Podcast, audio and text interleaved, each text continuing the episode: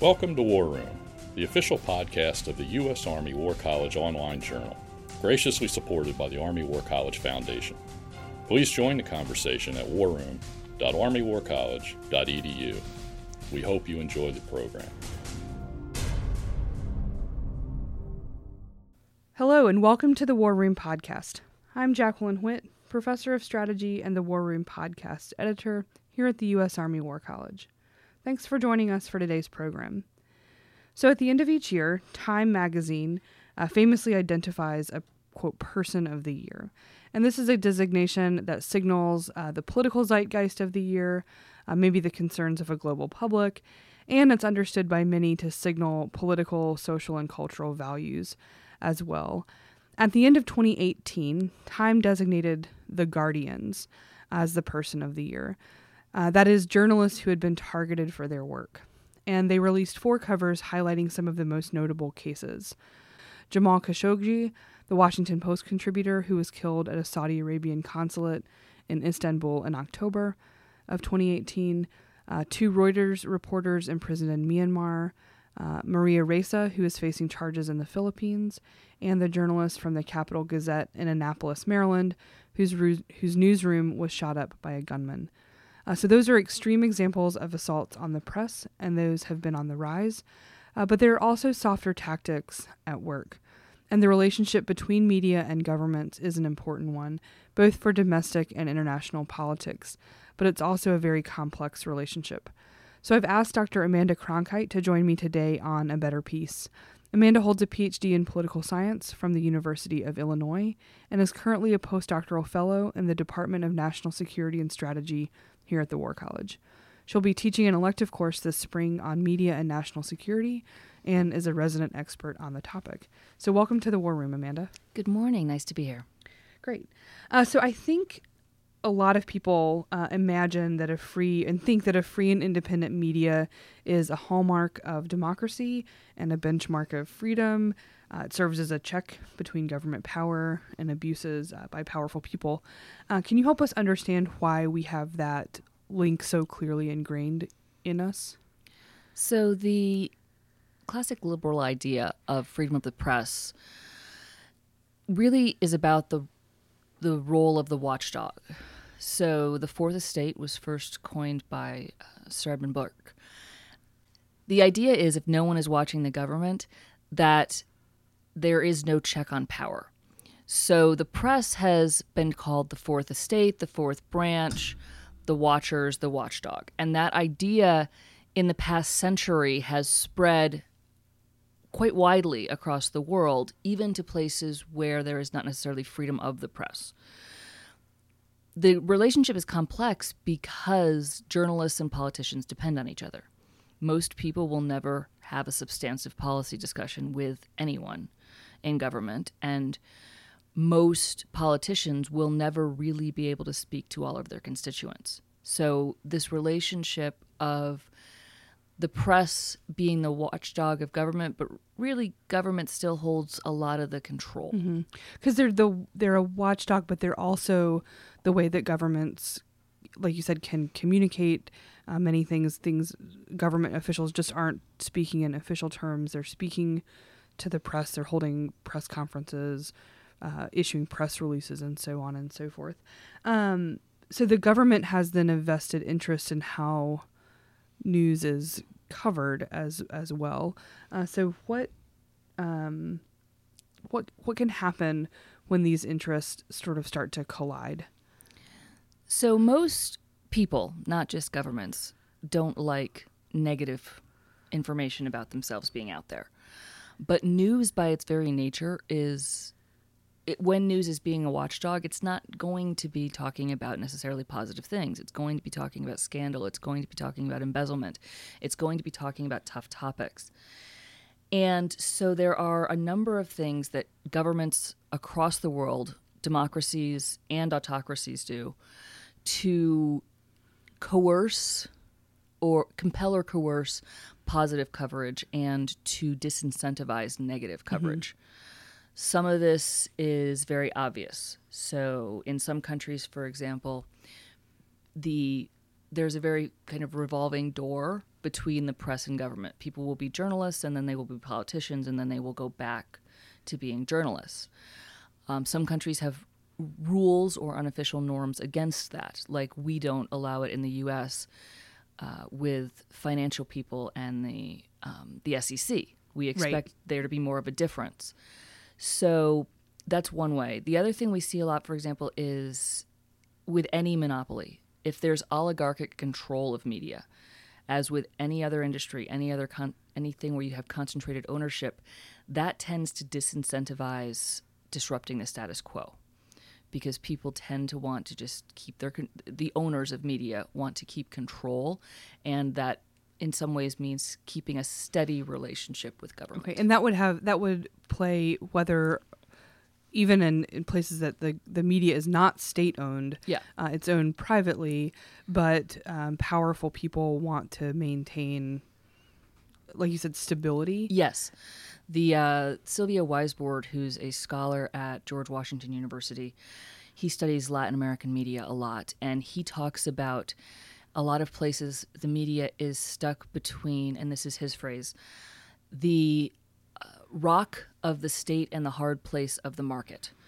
So they have to stay afloat. So and they, they they're businesses they have to run so the more concentrated ownership you get the more you tend to see people just wanting things to stay as they are which doesn't necessarily mean that the government doesn't get covered and it doesn't mean it doesn't that the media doesn't cover difficult topics it's just a disincentive to rock the boat Okay. When you talk about the market, um, that seems like an interesting question too, because I think for Americans, we think the news is negative because that's what sells, right? So it's about scandal and catastrophe and all sorts of terrible things. Uh, does that come into play in this in this question as well? Well, frankly, um, what news doesn't sell. Um, there's quite a bit of research that shows, to give an example, if uh, going back to the 80s when cable TV was kind of introduced and people didn't have to watch the six o'clock news, you are more likely to watch a rerun of a sitcom you hate than to seek out news unless you are what people in political science would call a news seeker.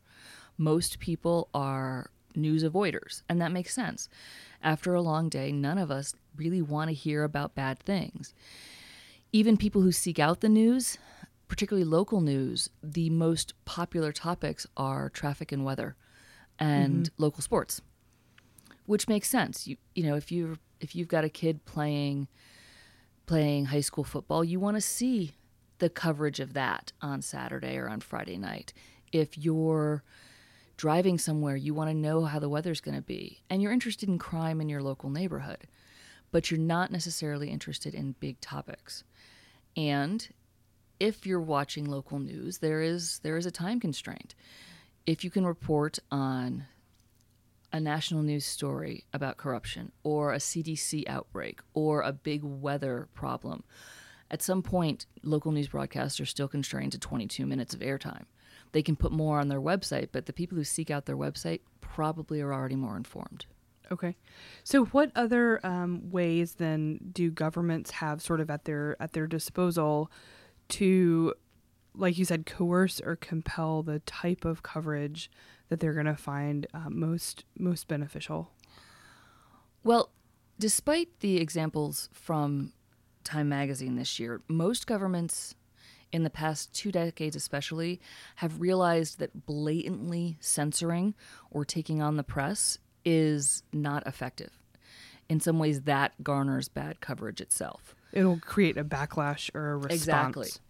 So, what some countries do, um, we saw in Ecuador and in Venezuela, every every news organization that uses public airwaves, for example, is technically licensed, regulated. Sa- most countries. Generally, renewing those licenses is pro forma. Um, there is some review to make sure that ABC in the U.S. or Australia still is basically a news organization. It hasn't changed from that. Well, in Venezuela and Ecuador and some other countries, um, governments can just not renew those licenses. Now, again, that's seen as a very extreme measure because in some ways it's it's too obvious. They can also, in places, for example, but if they raise the price of an import tax on newsprint, well, that's that's that's just that's just a tax. The cost of yeah, cost that's of just doing the business cost of doing and- business. And you know, yes, maybe the newspaper's coverage in the past year has been negative, but doing something like that, cutting, cu- increasing a tax on newsprint, putting a limitation on something that people can bring in is c- considered more effective because it's just the cost of doing business. So there was an article in 2011 after the Arab Spring by Evgeny Morov, Morovev. M- Morozev. I apologize. I know I'm butchering his name. But he said, he wrote very famously in the Wall Street Journal smart dictators don't quash the internet. It's much more effective to slow it down. It's mm-hmm. much more effective to um, you cannot search Tiananmen Square in China. You can't even any longer search May 35th, which used to be the way to search it. Targeted limitations work much better. People think of China as, in some ways, repressing the media, but actually, they allow quite a bit of coverage of local corruption, local and state corruption. The idea is people get it out of their system. They think if that there's coverage. smaller level. Yeah, so they're seeing coverage, they're seeing the watchdog role of the press. They're just not necessarily aware that no one's talking about corruption in the central government. Okay. So you can see ways to sort of shape media coverage uh, that are out, maybe more subtle than outright uh, hostility or attacks uh, blatantly. So do those types of um, shaping or manipulations happen in both democratic and non-democratic places? Yes, absolutely. And they actually happen by the government and by other organizations. So, Mexico um, is considered the most dangerous place in the hemisphere to be a reporter, not because the government censors necessarily, but because the cartels have made it so dangerous that a lot of reporters in the border states have chosen to self censor. Now, Mexico's government has a very close relationship with the media and always has, at least for the past century. So they've tended, the media there has tended not to cover a lot of negative things about the central government. So in that country, for example, you have the government incentivizing pos- positive coverage because they, they give preferential access to certain reporters and you have also uh, the, the the the word that scholars use there is a culture of collusion, that reporters just also know what topics they have to avoid, so that they don't get any kind of punishment or get frozen out. And then with the cartels, a lot of people have been told it's time for you to stop being a reporter, go write a novel, or we're going to kill you. Okay. So it's done in democracies and non democracies, and in some cases, even by non state actors. Okay, I think that's really important. And this idea of self censoring, too, that reporters are choosing what to cover as as well because time is limited, space is limited, resources are limited. Um, and so the idea that you would put yourself or your business model at risk in order to cover something might be um, sort of difficult to to expect. Um, how do we see some of this playing out in within within say the United States in particular? Well, historically in the U.S., for I mean, Kennedy is the example. Everyone knew he was having an affairs, but the cultural t- norm at the time and the idea that was, you know, the Walter Cronkite, Edward R. Murrow broadcast model, they only had 30 minutes to get the news out. So, yes, the president's having affairs, but that's probably less important than the Cuban Missile Crisis. So, there you had both a cultural norm of we don't talk about this and a time constraint. In the US now, the biggest thing I see is that people have ceased to recognize the distinction between news and commentary. So, commentary is much cheaper. It is much cheaper to put a pundit on TV to give his or her opinion on something than to send a reporter to Syria or to Myanmar or to Africa. And therefore, you there's been much more of a shift, particularly on cable news, but also um, in broadcast news, to to this kind of commentary model. It's cheaper. There, but I don't think most people think about that. Most people turn on Fox, MSNBC, And they think they're getting the they think it's news, and it is in the afternoon. But in the in prime time, it's not because that's very simply when the cable they have to make their money is in prime time, and people are more likely to watch some heated argument than they are to watch an in in depth coverage of the Flint water crisis Sure. but you're not going to find out about the Flint water crisis if you don't have reporters at the state house level, not national reporters, but actually people talking to s- city councilmen, people talking to local organizations. That's really where most journalism is done. So when I talk to people, the first question I ask them is, "Do you pay for a local news subscription?" Mm-hmm. Because if you don't, then and you know you get what you pay for, why would you expect someone to be checking your mayor or your re- local representative to see if Playing that sort of watchdog yeah, exactly. role if they're if they're not um, there. No, I think that's a I think that's a really interesting um, sort of question, and, and I think people have gotten so used to things being right free on the internet uh, that we can forget that the reporting of news is actually a pretty costly endeavor when it's um, when it's done well, and it also helps maintain, I would imagine, independence um, when when those controls are a little bit more external um, to the people who are interested in the in the coverage. Yeah. So there are countries, for example, just in the past year, both Kenya and Bolivia, the newspapers there, and most news, even in the US these days, most actual reporting is still done by newspapers. So in Kenya and in Bolivia in the past year, the government is the biggest buyer of advertising. So one thing they can also do to dry up funds is to shift their government advertising buys from one newspaper to, mm. to another if newspaper A is giving unfavorable coverage. And Bolivian President Evo Morales tweeted that he was doing that, that he was not going to be working with certain entities in the press anymore because he didn't like their coverage. Well, that's technically a country that says it has freedom of speech. That's a place where people re- expect some level of watchdog reporting, and the government is overtly saying, "Give me better coverage, or I'm going to run you into the ground." Mm-hmm. And we see examples of that um, sort of maybe sometimes more subtly, but sometimes not. Even in uh, even in a U.S. context right now too, right with press passes and access.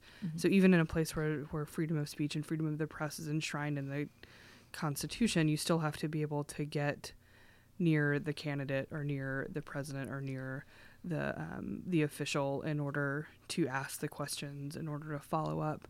Um, so, what do you think are the consequences of this complex relationship between governments, uh, politicians, and the the press when it comes to national security issues? Well, I think that we know that the news doesn't tell you what to think, it tells you what to think about. So if there are systematic gaps in what the press, for whatever reason, because it's coerced or because their self censoring doesn't cover, people will think about those topics or areas less. So, f- how many of us recently have thought about Flint? How many of us recently have thought about corruption? The only reason it was on my mind was because I saw some news story last week that two nuns were arrested for embezzling money and they went to Vegas to gamble it. Well, I only found that out because there was a reporter who was going through the books, or there was a reporter who was at the courthouse looking at recent arrest mm-hmm. records.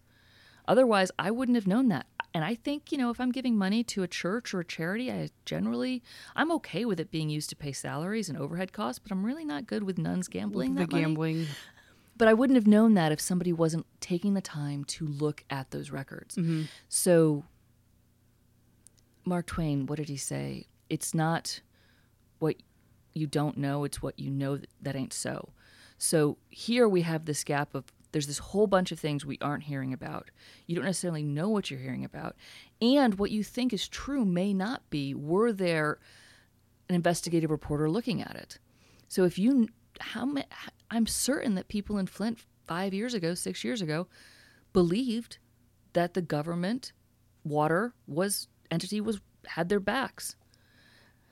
So if if we don't know what's we don't know and we don't know what's not being covered, then we're going to think about things like corruption less, which means you don't notice it until something really goes off a cliff. Yeah, so may, if we think about this in the sort of national security realm, the same things. There's, you know, almost 200 countries in the world. There's things happening in places all the time, and if you don't have that sort of constant coverage and the the constant um, feedback about what's happening, you may not ever hear about something until there's a crisis. You may not ever hear about something until um, things have already sort of gone gone off the rails, or things are so bad that it feels maybe irredeemable or unfixable in some way. Well, currently in Myanmar, the, the two reporters from Reuters who are jailed, they were reporting on genocide. And the New York Times has said the only reason any of us found out about the Rohingya crisis because none, no one in the government would talk about it. And none of the adults in the area would talk about it, according to the Times, because they were afraid. So the way the Times found out about the story was they started asking children questions because kids have no filter.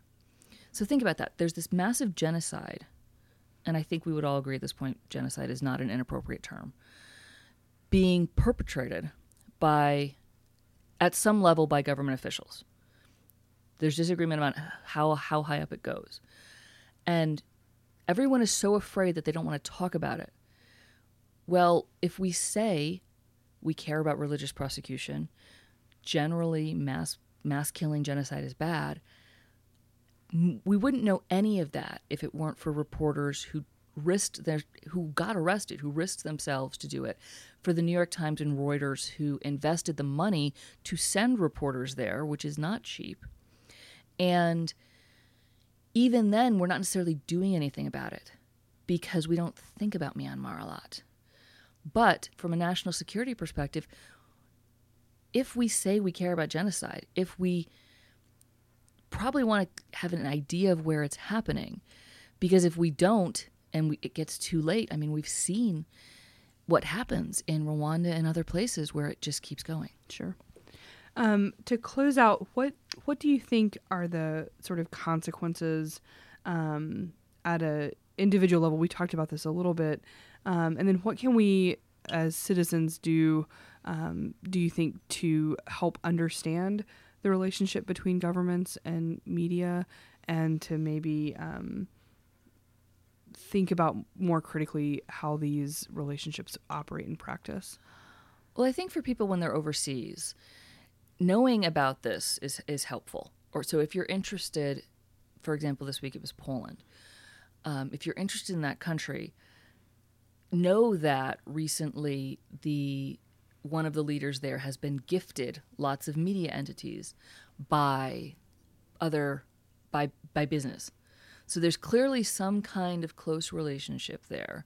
And if you're gifting a party member media, I personally wouldn't necessarily expect a lot of criticism from that mm-hmm. media of that party anymore.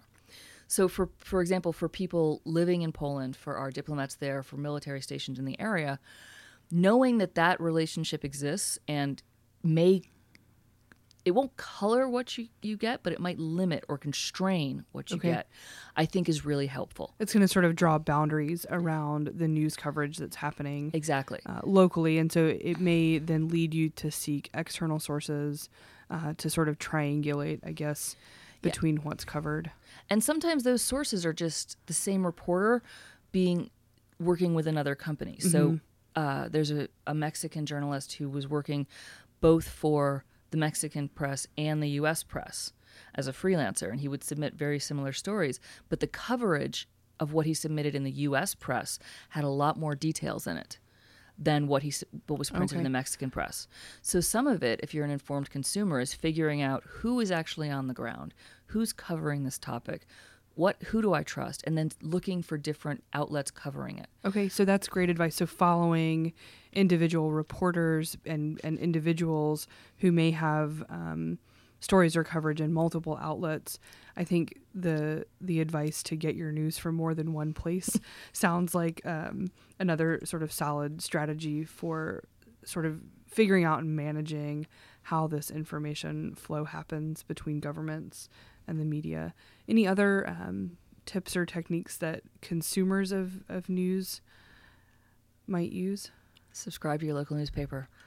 Um, a lot, you know, the New York Times and the Washington Post get lots of coverage, and it's great if people are subscribed to those. But if you're really interested in what's going on with your tax dollars, in whether or not your kid's school water is safe, or what's going on with military personnel near where you live, then that's not going to come from a reporter in Washington mm. or New York. That's going to come from somebody local to you. Yeah, and I think that's a great reminder that the relationship between local and national uh, sort of is is expansive, and so many uh, places around the United States and around the world do have military personnel, do have um, bases and, and things like that. And defense industries are, are pretty important uh, aspect of the national security enterprise, but also of local economies. So I think the the advice to pay attention at the local level, the national level, and the international level is uh, is good advice. And it's not even that you have to pay attention. I consider it the cost of being an informed adult. I keep a local news subscription not because I'm reading the local newspaper every day, but because it means me as one little part of their subscriber base, there's somebody still looking at corruption. Mm-hmm. There's somebody still looking at mismanagement in the VA.